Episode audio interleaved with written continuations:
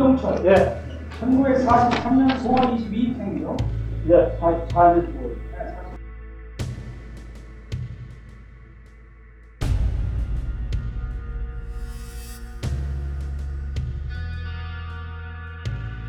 저희가 아까 저 홍변호인께서 말씀하셨듯이 1심 과정에서 충분한 재판, 또 공정한 재판을 받지 못했다는 판단은 확실합니다.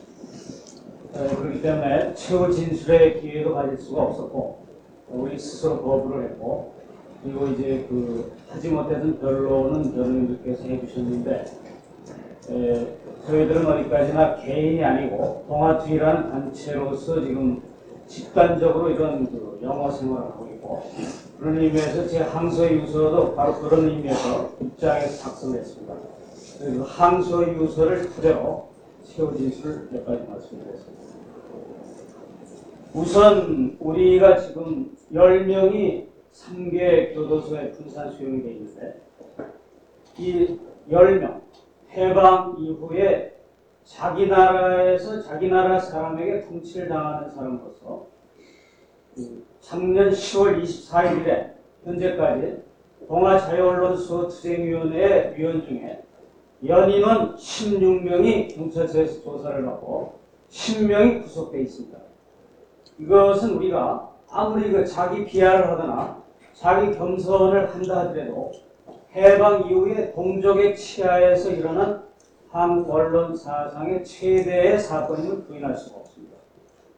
이런 입장, 이 입장은 바로 한국의 언론이 오늘날 얼마나 심각한 위기에 처해 있고 그렇기 때문에 그것을 그 캄캄한 벽을 뚫고 나가기 위한 하나의 가냘픈 몸부림이 이와 같은 엄청난 그 집단적인 추억이라는 정치적 탄압으로 번진 것입니다. 따라서 저는 이번 사건의 의미부터 말씀드리겠습니다. 우선 에, 항소의 유서에서 자세히 밝히고 1심에서 그 자세한 진술이 있었기 때문에 그 맥락만 간단히 말씀드리겠습니다. 저희 동아자유언론수호투쟁위원회는 1960년에 그 소위 5.16 쿠데타 이후에 계속 그 목을 졸리던 그 신문 기자들 그리고 언론 자유를 앞장서서 지켜오던 기자들이 이미 유신 현 체제 성립 또는 그에서 파생된 그 파시오 정권의 그 강화 이런 사태 하에서 계속 그 목을 졸려오다가 1974년 10월 24일 도저히 이런 상태에서는 우리는 언론인으로서 존재할 수 없을 뿐 아니라 우리에게 가해진 그 비난의 화살을 더 이상 양심으로 견딜 수 없다. 이런 입장에서 12사 자유언론 선언을 맺고 그 실천의 당위성으로서 그렇다면 옛날처럼 그 하나의 휴지로 버려질 그 선언이 아니라 그것은 실천의 그 경전이 되어야 된다.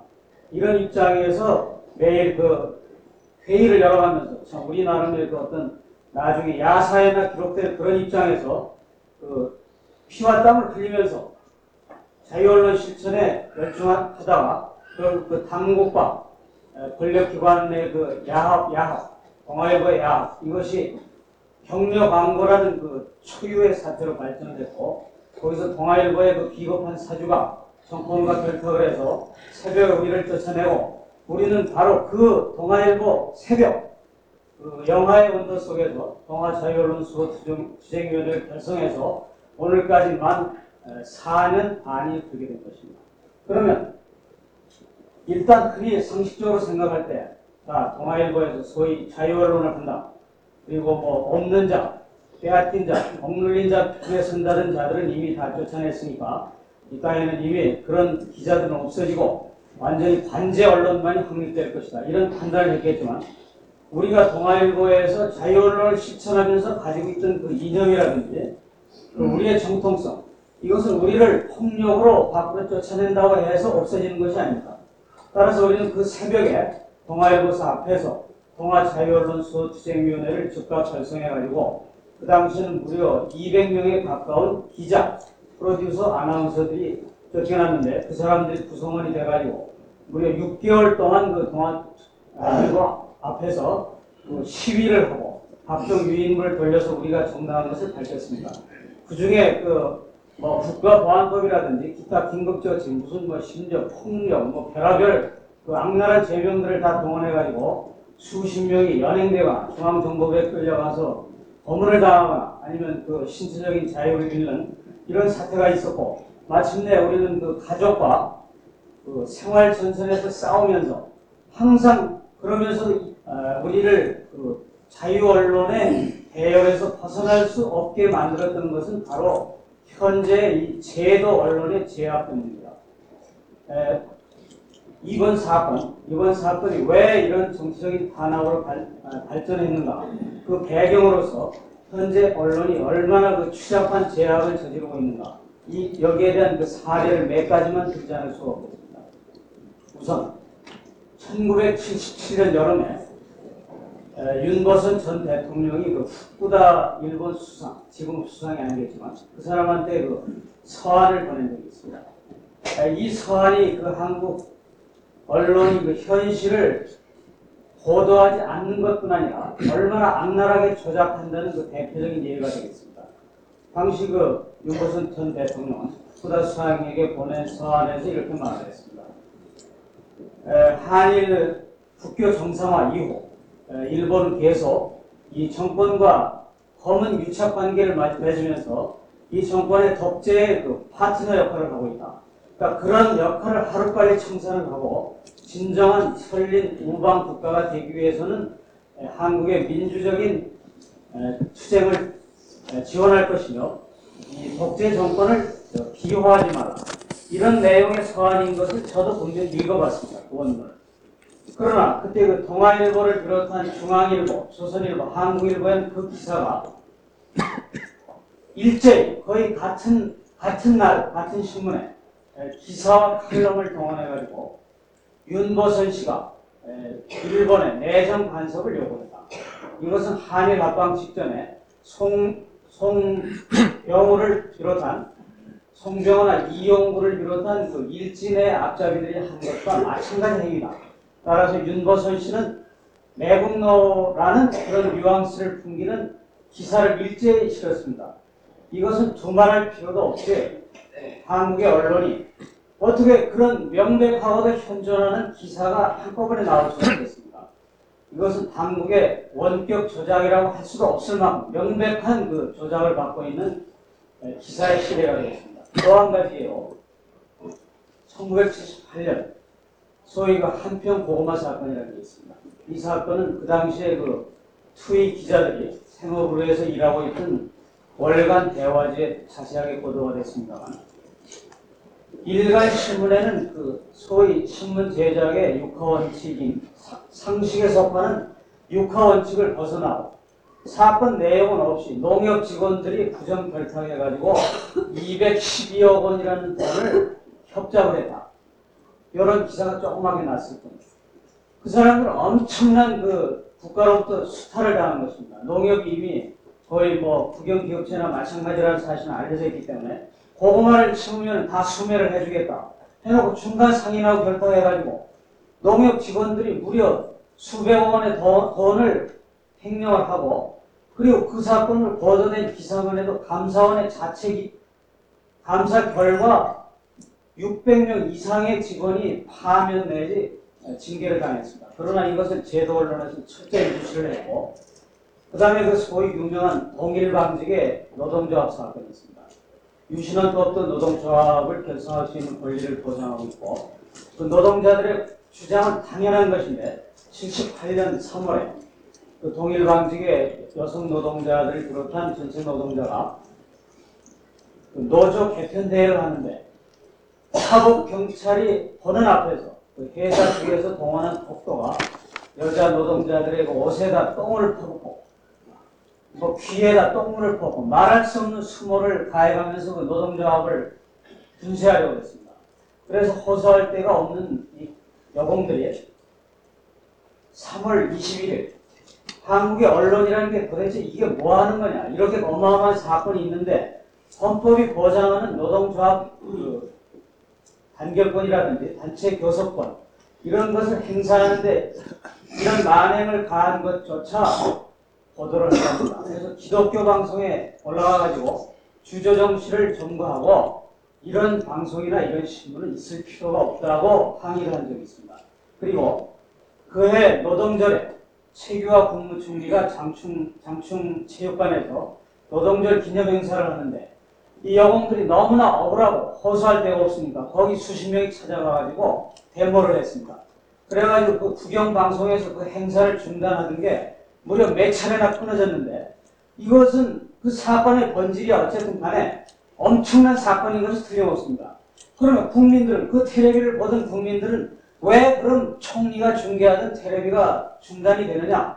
이 사실만이라도 알아야 되는데 동일방직 사건은 물론 그 중계가 중단된 사실조차 보도가 되지 않았고 또 한 가지 대표적인 것으로 작년에 그 노풍 피해 사건이라는 게 있습니다. 잘 알다시피 이 정부가 새마을운동, 새마을, 새마을운동, 충효사상, 뭐 농, 농산물 증산, 여러 가지 구호 다참뭐 좋은 점도 있거든요. 봄이 되면은 그 연장을 비롯한 새마을 지도자들이 그 멋자리를 낸 논에 가서 막 그 신을 벗고 정부에서 권장하지 않는 품종을 심으면은 막 밟아버립니다. 그러면 일단 이것은 민주주의 사회에서 그 영농권 농민이 자기가 무슨 씨앗을 뿌리고 무슨 벼를 지고 이런 것은 기본적인 자유에 속할 뿐 아니라 그건 아마 하느님이 주신 자유겠죠. 그러나 그렇게까지 짓밟음도 없고 다 심었는데 가을이 되니까 열매가 맺지 않고 나달이 다 그냥 빈 깍쟁이가 된 걸 알았단 말입니다. 농민들은.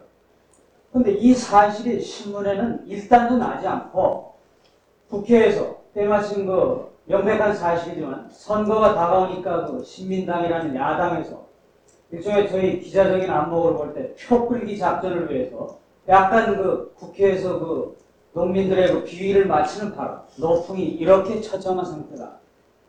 그럼에도 불구하고 일부 신문에서 무슨 그 까신난에 약간 나오고 이건 전체 수백만 농가의 엄청난 사건입니다.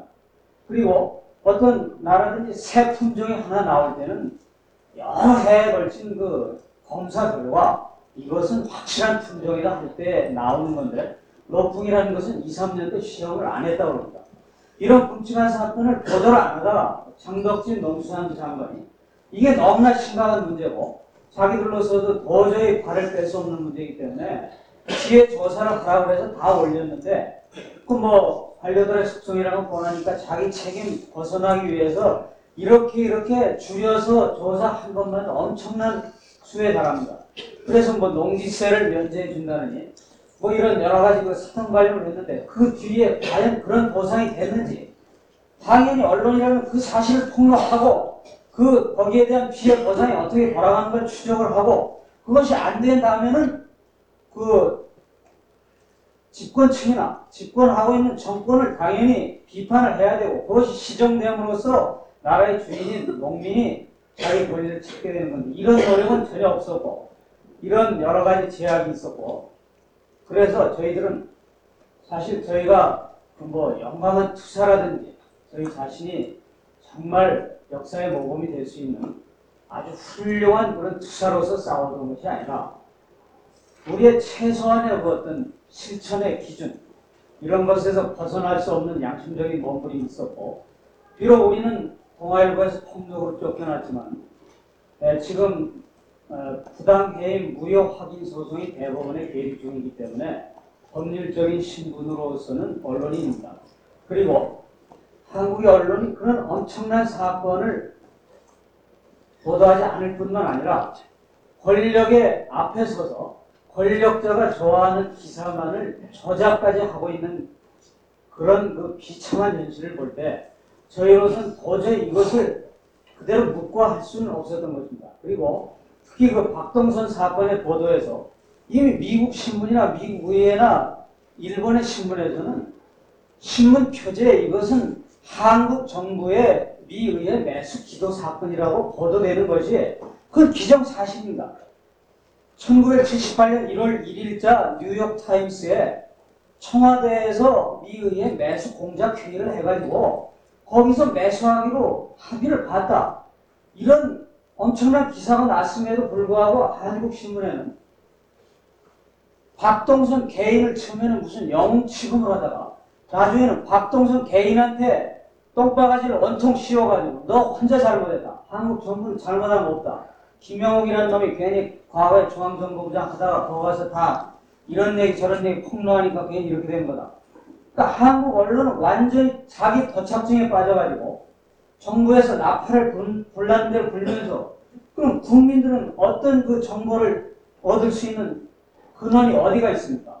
이런 상황을 우리는 과거에 기자 생활을 했고 아나운서나 프로듀서 생활을 했기 때문에 그런 전문적인 안목을 가지고 있어서 도저히 매일매일 하루하루 지내는 것이 그런 벌레 같은 신문이나 방송을 보면서 지내는 것 자체가 고문이었습니다. 그래서 이제 저희들의 그 개인적인 고충도 뭐 가족을 이끌고 그 여러 가지 그 취직의 그 봉쇄도 당하고 원천적으로 우리를 다시 언론계에 보내지 않는다는 것이 당국자들의 철저한 방침이고 온갖 방해를 받으면서 그러나 우리가 이런 언론 자유가 없고 그렇기 때문에 따라서 독재 정치가 싹쓸 수 있는 원상이 생기고 모든 사람들이 그것을 방관할 때 우리는 그럼 엄연히 언론인의 정통성을 가지고 있는데 그 일을 안 할 수가 있느냐 이것은 필연적인 소명입니다. 그래서 만족하지는 못하나 저희들이 작년 1978년 봄에 약간 그런 어떤 세미나라든지 우리의 자기 반성 아니면 우리가 앞으로 과연 이런 정말 서울픈 투표에서 이것을 조금이라도 개선하기 위해서 어떤 일을 해야 되느냐 이런 반성 끝에 동아뒤 서식이라고 그저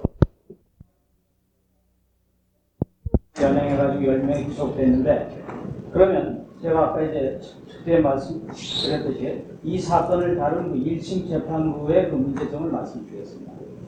그렇다면 우선 이 검찰은 검찰권을 행사함에 있어서 당연히 이것은 자기들 판단해서 범죄로 본다면 떳떳하게 법정에서 국가를 대표하는 검찰로서는 국가의 입장을 밝히고 우리는 우리 일단 투이라는 집단이 있으니까 같이 공식적인 뭐 해결이라고 해도 좋겠습니다만 그런 아주 신사적인 장을 마련하려고 하지 않고 애초에 과정서부터 이 사건을 뭐 두 명, 세 명 적당하게 쪼개가지고 검사도 따로 정하고.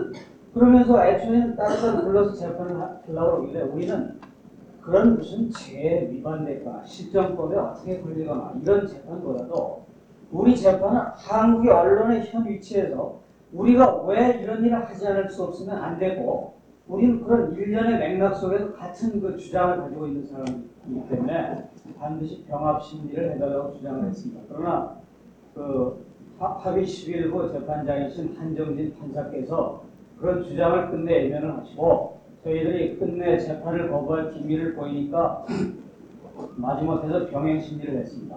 그리고 저희가 1심에서 주로 그 재, 어, 재판부 기- 법관 기피 신청을 내게 된 이유는 저희가 그 이번 사건은 물론 그 여기에 나와 있는 뭐 이게 사실 왜곡이냐 어쩌냐 하는 이런 아주 유치한 논쟁 이전에 한국 언론의 현황이 어떠며 이 사람들의 행동의 당위성은 뭐냐 그리고 이 사실 왜곡이라는 것을 전직 언론인의 입장에서 볼 때 어떻게 볼 것이냐 이런 것을 가리기 위해서 현역 국회의원인 남재희 공화당 조, 조세영 신민당 그리고 저희 그 추위와 같은 길을 걷고 계시는 청관우, 송건호 두 선배 그리고 기타 이 안성열 선배가 공소사실에 포함되어 있는 그 민주 국민 선언을 썼다고 해서 지금 통집행정지로 다시 구속되신 문익환 목사 이렇게 여섯 분을 증인으로 신청하자는 거였습니다. 그러나 그 재판장께서는 전혀 납득할 만한 이유도 없이 저희들에게는 절대로 그 어떤 형량을 결정한다거나 저희들 그 행위의 정당성을 입증해 주는데 필요한 분들의 증언을 들어주지 않고 저희가 그 신청을 법관 신- 그 신청을 하는데 뭐라고 그러신다면 향해서 긴급조치 재판이라는 거다 이렇게 하는 거 아닙니까? 도저히 그저 공통적인 절차를 밟아서 법관이 되셨다면은 그런 말씀 하실 수 없는 그런 상식밖에 말씀하신다면 저희는 도저히 납- 납득할 수 없이 재판을 하다가 그 양반이 하신 말씀이 미국의 무슨 탱크 재판이 어떻고 홈스 판사가 어떻게 말을 했는데 좌익 재판은 어떻고 무슨 저희 사건하고 좌익이 무슨 상관이 있습니까? 그런 모욕적인 말씀을 하실 뿐 아니라 명백히 어떤 그 사건에 대한 선입관을 뚜렷이 내, 내보였고 저희 사건과는 관계없이 크메르가 왜 망하고 월남이 왜 망하고 비유적으로 오늘 저희가 그저 부치하면서 저희끼리 그런 얘기까지. 저분은 어떻게 재판장인데 검사보다 더 지독한 말씀을 참 많이 하신다 이런 얘기까지 했는데 그리고 무슨 사상을 선동이 되는 거 저희가 무슨 사상을 가졌는지 재판장께서 아실 리도 없는데 어, 우리나라에서 사상 운운할 때 그것이 어떤 무기로 쓰이며 그것이 어떤 식으로 재판이 진행되는 건 뻔히 알면서 그런 위험한 발언을 함부로 하시고 그래서 법관 기피 신청을 해서 결국 대법에까지 기각이 돼서 재항고까지 기각이 됐습니다. 다음으로 1심 과정에서 그런 부당한 그 재판 진행 그리고 검찰이 아까 그 홍변호사께서 말씀하셨듯이 어린애가 봐도 웃을 정도의 그 공소사실 바로 저에게도 해당됩니다만 또 7, 80명이 모여가지고 유인물을 돌리고 그것을 그냥 집어들고 읽었다는 것이 공소사실의 두 가지 중에 하나로 들어있는데 이건 뭐 제가 법률 문제는 전문가는 아니지만 뭐 기소 편의주의니 기소 독점주의니 모든 그 편리한 이론을 적용을 해도 이건 국민학 학생이 봐도 도저히 납득을 할 수가 없고 이런 식으로 재판을 하기 때문에 긴급조치 재판 자체가 모두 시급이 돼버리는 이런 측면이 있는 것입니다. 그리고 에, 다음으로 저는 그 아까 이범명 변호사께서 잘 말씀하셨는데 홍 변호사님도 말씀하셨는데 이 공소 사실 자체에 본 문항으로는 유신헌법이나 긴급조치를 철폐하라는 그 객관적인 주장은 들어있지 명- 명백하다고 저도 봅니다. 그러나 저희는 일단 이런 것이 공소 사실이 돼서 우리가 기소가 돼가지고 재판을 받는 입장에서 저희들의 생각을 분명히 발- 밝힐 필요가 있고 그 생각을 밝힐 필요는 어디에서 나오냐면 이런 것을 객관적으로 폐지하라는 주장을 안 했다 하더라도 저희가 구속돼가지고 아내나 아들이나 또는 동지나 친구들과 이렇게 강제로 격리되어 있는 이유는 뭐냐? 바로 유신 헌법하고 긴급조치 때문입니다. 그래서 저희는 이미 지금 9개월에 가까운 이 감금 생활 속에서 유신 헌법과 긴급조치에 대해서 아주 깊이 생각을 해봤습니다. 정말 저희가 이 주장 중에 만약 이것이 객관적으로 유신 헌법과 긴급조치를 철폐하는 주장으로 명백하게 드러나고 또 사실 우리는 그런 생각을 가질 수 있다고 말을 했습니다만 그러면 우리의 행동 중에 한 점이라도 어긋나는 점이 있을까를 심각하게 생각을 해봤습니다. 그러나 아무리 생각을 해봐도 뭐 우리를 뭐를 잘못해서 여기다 잡아놓고 그 가족과는 못 만나게 하고 무슨 뭐 이렇게 하는지 납득이 안 갑니다. 그 이유를 아주 시간상 간단하게만 말씀드리겠습니다. 첫째 유신헌법에 대해서 도저히 납득이 안 가는 게 1심에서도 말씀을 드렸습니다만 좋은 규제는 다 있습니다. 첫째 무슨 전문에 보면은 국민 생활에 균등한 향상을 기한다. 그러면 이것은 그 헌법의 정신을 대표적으로 집약해 놓는데 균등한 향상은 정말로 기해지지 않고 있습니다. 1977년에 가장 믿을 만한 그 재무부에서 낸 자료를 보면 국회 국정감사 때 그 제출을 했는데 국민의 그 재산이나 국민적 부라고 하는 그 GNP를 분석해 놓은 결과를 보면 전체 국민의 0.4%가 GNP의 46.3%를 차지하고 있습니다. 0.4%라면 15만 명이 미만인 인구 어디 저 수원이나 천안만도 못 되는데 뭐라나도 오글오글하게 찬 인구가 전체 국민 생산의 반을 차지한다는 겁니다. 그럼 이 나라가 과연 균등한 향상을 기하는 그런 나라냐? 그럼 맨날 교도소에서 틀어주면 뭐 좋아졌네 좋아졌네 하는데 여기 교도관들 잘 아시겠지만 이분들 밤새도록 근무해야 300원입니다. 300원. 그것도 500원 주라고 높은 양반이 그랬다는데 그 위에서 어떤 그 아주 충성하는 분이 있어가지고 200원을 또 깎았는데 밤새도록 8시간 근무하고 300원.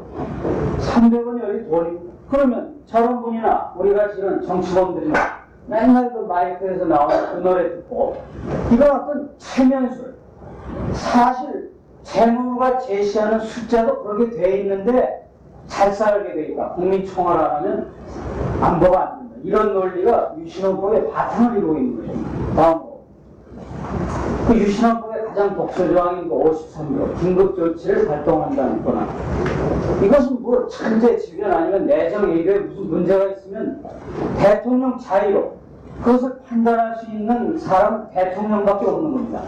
대통령이 선포, 그 옆에 뭐 자문이라든지 청와대에 관련된 관료들이 있겠지만 언제나 선포할 수 있고 긴급 조치가 아니고 이미 75년 4월 5월 13일 날 선포해서 4년 반이 지났는데 항상 긴급한 사태. 그러면서도 한편으로는 참 살기가 좋아졌다. 이런 모순된 주장. 그것이 바로 그 유신헌법의 또 한 가지일 뿐 아니라 세계 그 어떤 한정사상 그런 법률이 있는 것을 저희로서는 알 수가 없고 또 한 가지 아까 홍 변호사께서 말씀하신 국회 해산. 그 헌법이면은 왜 해산을 해야 된다는 이유가 있어야 될 텐데 그냥 대통령은 국회를 해산할 수 있다. 권리만 준그 헌법. 그리고 가장 중요한 그 통일주체 국민의 유신헌 법도 그럴 뿐 아니라 그 박정희 대통령이 1972년 10월 17일에 대통령 특별 선언이라는 걸 해가지고 국회를 불법적으로 해산한 근거가 조국의 평화적인 통일입니다. 그리고 그 통일주체 국민회의라는 것은 조국의 평화적인 그 통일을 이룩하는 주체가 된다는 겁니다. 그러나 2천 몇 명인데 그 관제 언론에 보도되는 걸 보더라도 이 사람들이 뭐냐 양조장 주인 아니면 시골에서 무슨 뭐저 관과 밀접하게 결탁돼 있는 사람들 심지어 1억 원에 가까운 선거 비용까지 쓴다는데요. 그 사람들이 과연 통일을 하려고 1억 원을 쓰겠습니까? 아- 아니고 거기에서 나오는 반대국도 자기가 통일의 주체가 됨으로써 해서 세금 문제라든지 기타 여러 가지 시골에서 뭐 국회의원과 같은 자리에 하는 특전이라든지 양조장이나 뭐를 하면서 누리는 이런 거 뭐 큰 재벌들도 많고 이런 사람들을 통일 주체라고 뽑아놔서 하는 일은 대통령 선거하고 무슨 산업 시찰 다니는 두 가지가 중요한 행사입니다. 그러면은 유신헌법에서 통일을 내세우면서 대통령은 첫째 임무가 조국의 평화적인 통일을 이루며 국가를 보위한다. 그런 사람들을 모아놓고 통일을 한다는 게 기껏 행사가 대통령 뽑는 겁니다.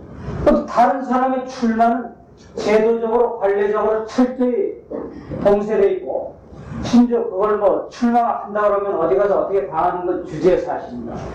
그렇게 모아놓고도 나오는 건 99.6%. 그러면 이것이 과연 통일을 하, 기 위한 유신헌법이며 유신체제며 통일을 하기 위한 통일주체 국민회의라고 믿을 사람은 아무 사람도 없는 겁니다. 그건. 그러니까 이런 헌법을 세 살 먹은 아이에도 반대하고 거기에 대한 저항을 벌릴 것이 명백하기 때문에 그 안에 긴급조치라는 독서조항은 당연히 들어가게 되어 있습니다. 그래서 아까 이- 이동명 변호사께서 말씀하셨듯이 유신 지대가 선포된 뒤에 그 삼엄하고 무시무시하던 상황에서 1973년 10월 2일에 그 서울대학교 물리대 학생 200명이 그 아주 용감하게 정말 엄청난 그 용기를 가지고 데모를 시작한 일에 조금씩 조금씩 이쪽에서 그 저항하는 목소리가 번져가고 그것이 드디어 기자들의 양심을 자극해가지고 그 엄청난 민중의 운동으로 발, 발전되고 한때는 그 무슨 긴급조치 1호 4호를 통해서 그것이 일시적으로 다시 탄압이 가해지는 듯 했지만 다시 그게 불타오르지 않을 수 없는 바로 기본적인 원인 거기에 있는 겁니다. 그런 헌법이나 그런 조치를 도저히 납득할 수 없고 그런 걸 납득하고 그런 체제에서 계속 그 체면술에 걸려서 그냥 우왕좌왕한다는 것은 인간의 양심으로서 있을 수 없는 일이기 때문에 당연히 저항하고 저항하는 목소리 때문에 긴급조치가 필요하게 되고 그래서 그 저항이 거세지니까 이제는 긴급조치는 거기에 맞설 수 있는 힘을 잃어버린 겁니다. 그러니까 이미 이제 뭐 여당권에서도 그런 걸 알았는지 아니면 뭐 예세와의 작용 속에서 어떤 필연적으로 해제 하지 않으면 안될 묵계가 있는지 해제하자는 무슨 뭐 빅팀하고 뭐 에드바를 날린다는 소리를 들었습니다. 이런 그 허구를 가진 겁니다. 그래서 저희들은 우선 그 1심에서 뭐 검찰관께서도 그렇게 물어보셨고 재판장께서도 어, 동아시위가 정치적인 단체는 아니지 않냐. 물론 그것은 정확한 표현입니다. 저희는 그 속되게 말하는 그런 정치는 아닙니다. 그리고 우리가 그 단체를 가지고 그 조직 생활을 하고 있지만 이게 무슨 뭐 나중에 국회의원을 한 자리 하세든지 물론 정치적인 양을 가진 단체는 아니지만 이런 사건처럼 그 어떤 정치적인 발언이 필연적으로 나오지 않- 않을 수 없는 것이 유신헌법이나 긴급조치 같은 그런 악법이나 제도가 있는 한 우리나라에서 언론 자유는 있을 수가 없고 따라서 국민은 매일 서- 서을 수밖에 없기 때문에 우리는 거기에 종사했고 그런 실천 인형을 가졌기 때문에 그것을 실천해야 된다. 이런 명제 때문에 이번 같은 어떤 그 당국에서 볼 때는 정치적인 행위 이런 것이 나올 수 있는 필연성밖에 없고 그리고 모든 그 민주적인 저항운동은 속성으로서 정치성을 띠지 않을 수 없다고 봅니다. 그리고 뭐 이제 다른 분들도 말씀하실 기회가 있어서 이제 마지막으로 한마디만 드리겠습니다. 어, 아까 장현환 선배하고 안성면 선배께서도 말씀하셨지만 저희들은 참 그 부끄러운 점이 많은 지식인이었습니다. 대개 그 대학 교육을 받고 비록 집안이 가난하거나 부유하거나 간에 이 사회에 누리고 특히 그 동아일보에 입사할 때 어떤 의미에서는 그 기자나 언론인이 갖는 특혜 속으로 들어간 것은 틀림이 없습니다. 그리고 저희들이 그때부터 무슨 자유언론을 해야 되겠다는 뜻을 가졌던 것도 아니고 다만 저희들의 무지한 지식 속에서 동아일보는 정론지다.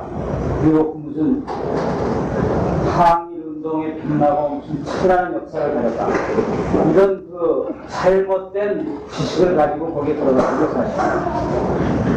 그러나 저희들이 그 안에서 여러 가지 기자로서 반드시 자기 신분을 보장하고 자기의 권리를 지키기 위해서는 노동조합 운동을 하다가 거기서 한 번 다시 파면됐던 일도 있고 30여 명이 그 안에 보이지 않는 여러 가지 자유언론 실천 운동이라든지 거기 신문사에 출입하는 보안사라든지 정보부에 그 상주하면서 자유언론을 노골적으로 용해하는 사람들과의 싸움 이런 것이 그 소극적으로는 있었습니다. 그러나 저희들은 그 통화일보로 대표되는 그 언론의 속성, 한국 언론의 제약상을 누구보다도 뚜렷하게 목격을 하게 됐습니다. 그건 이제 상황한 것보다 요새 이제 학자들의 뭐 여러 가지 연구나 아니면 그 용기 있는 분들이 글을 써가지고 발표가 됩니다만 기본적으로 그 일장기 말살 사건이라든지 동아일보의 민족 자치론이라든지 아니면 그 평성광직을 앞에 내세운 그 산업자본으로의 전환 아니면 그 재벌로서의 그 분신 그리고 역대 조선 총독들과 그 은밀한 관계를 가지고 실제로 그 민족 진영이라는 허울을 쓰고 이 민족을 반역했고 심지어는 김성수 같은 사람 그 사이도 총독에게 그 이때 맞춰서 선물까지 보내는가 하면 여러 가지 그 제약 그런 것 때문에 저희들이 그 특혜를 받은 속에서 어, 우리로서는 최소한도 그 한국의 언론이 지금까지 그 벗어난 죄악 그것을 인정하고 새로운 시점에서 출발을 하자. 그리고 우리도 그런 죄악을 저지르는 그런 무리들 속에 잠시나마 섞였다는 것을 솔직하게 인정하자. 그리고 그것을 바로 잡고 그 잘못된 것을 실천하는 것이 민주 민족 언론의 정통성을 지켜나는 것이다. 이렇게 생각했습니다. 그래서 마지막으로 드릴 것은 현재 우리나라 지식인은 총 파탄 상태라고 저희는 생각을 합니다. 가령 머리가 좋아서 무슨 시험을 봐서 합격을 한다거나 어디 가거나 뭐 의사가 되거나 그 대다수가 이 체제를 유지하는데 자기가 배운 모든 지식, 특히 그 실용적인 지식을 악용하는 쪽에 도구가 되고 있다는 이 사실. 그래서 저희도 그런 지식인이지만 이제는 그 지식인이라는 것을 막연하게 부끄러워하면서 그 역사적인 허무주의에 빠진다든지 지식인이 어차피 싸워봐야 역사라는 건 힘센 놈이 잡고서 흔들면 당대 영화를 누리는 게 최고라든지 아니면 우리 가족이나 우리 주변만 그저 쉬쉬하면서 잘 살자. 이런 이렇게만은 살수 없다는 것을 이번 경험을 통해서 철저히 느꼈기 때문에 앞으로 저희는 밖에 있는 동지들이나 저희 가족들이 그와 똑같은 생각에서 저희들과 같은 길을 걸어가고 그리고 앞으로도 꿋꿋하게 저희들과 함께 갈수 있으리라고 믿고 그동안 그 여러 가지로 수고해 주신 분들에 대해서 정말 심심한 감사를 드립니다.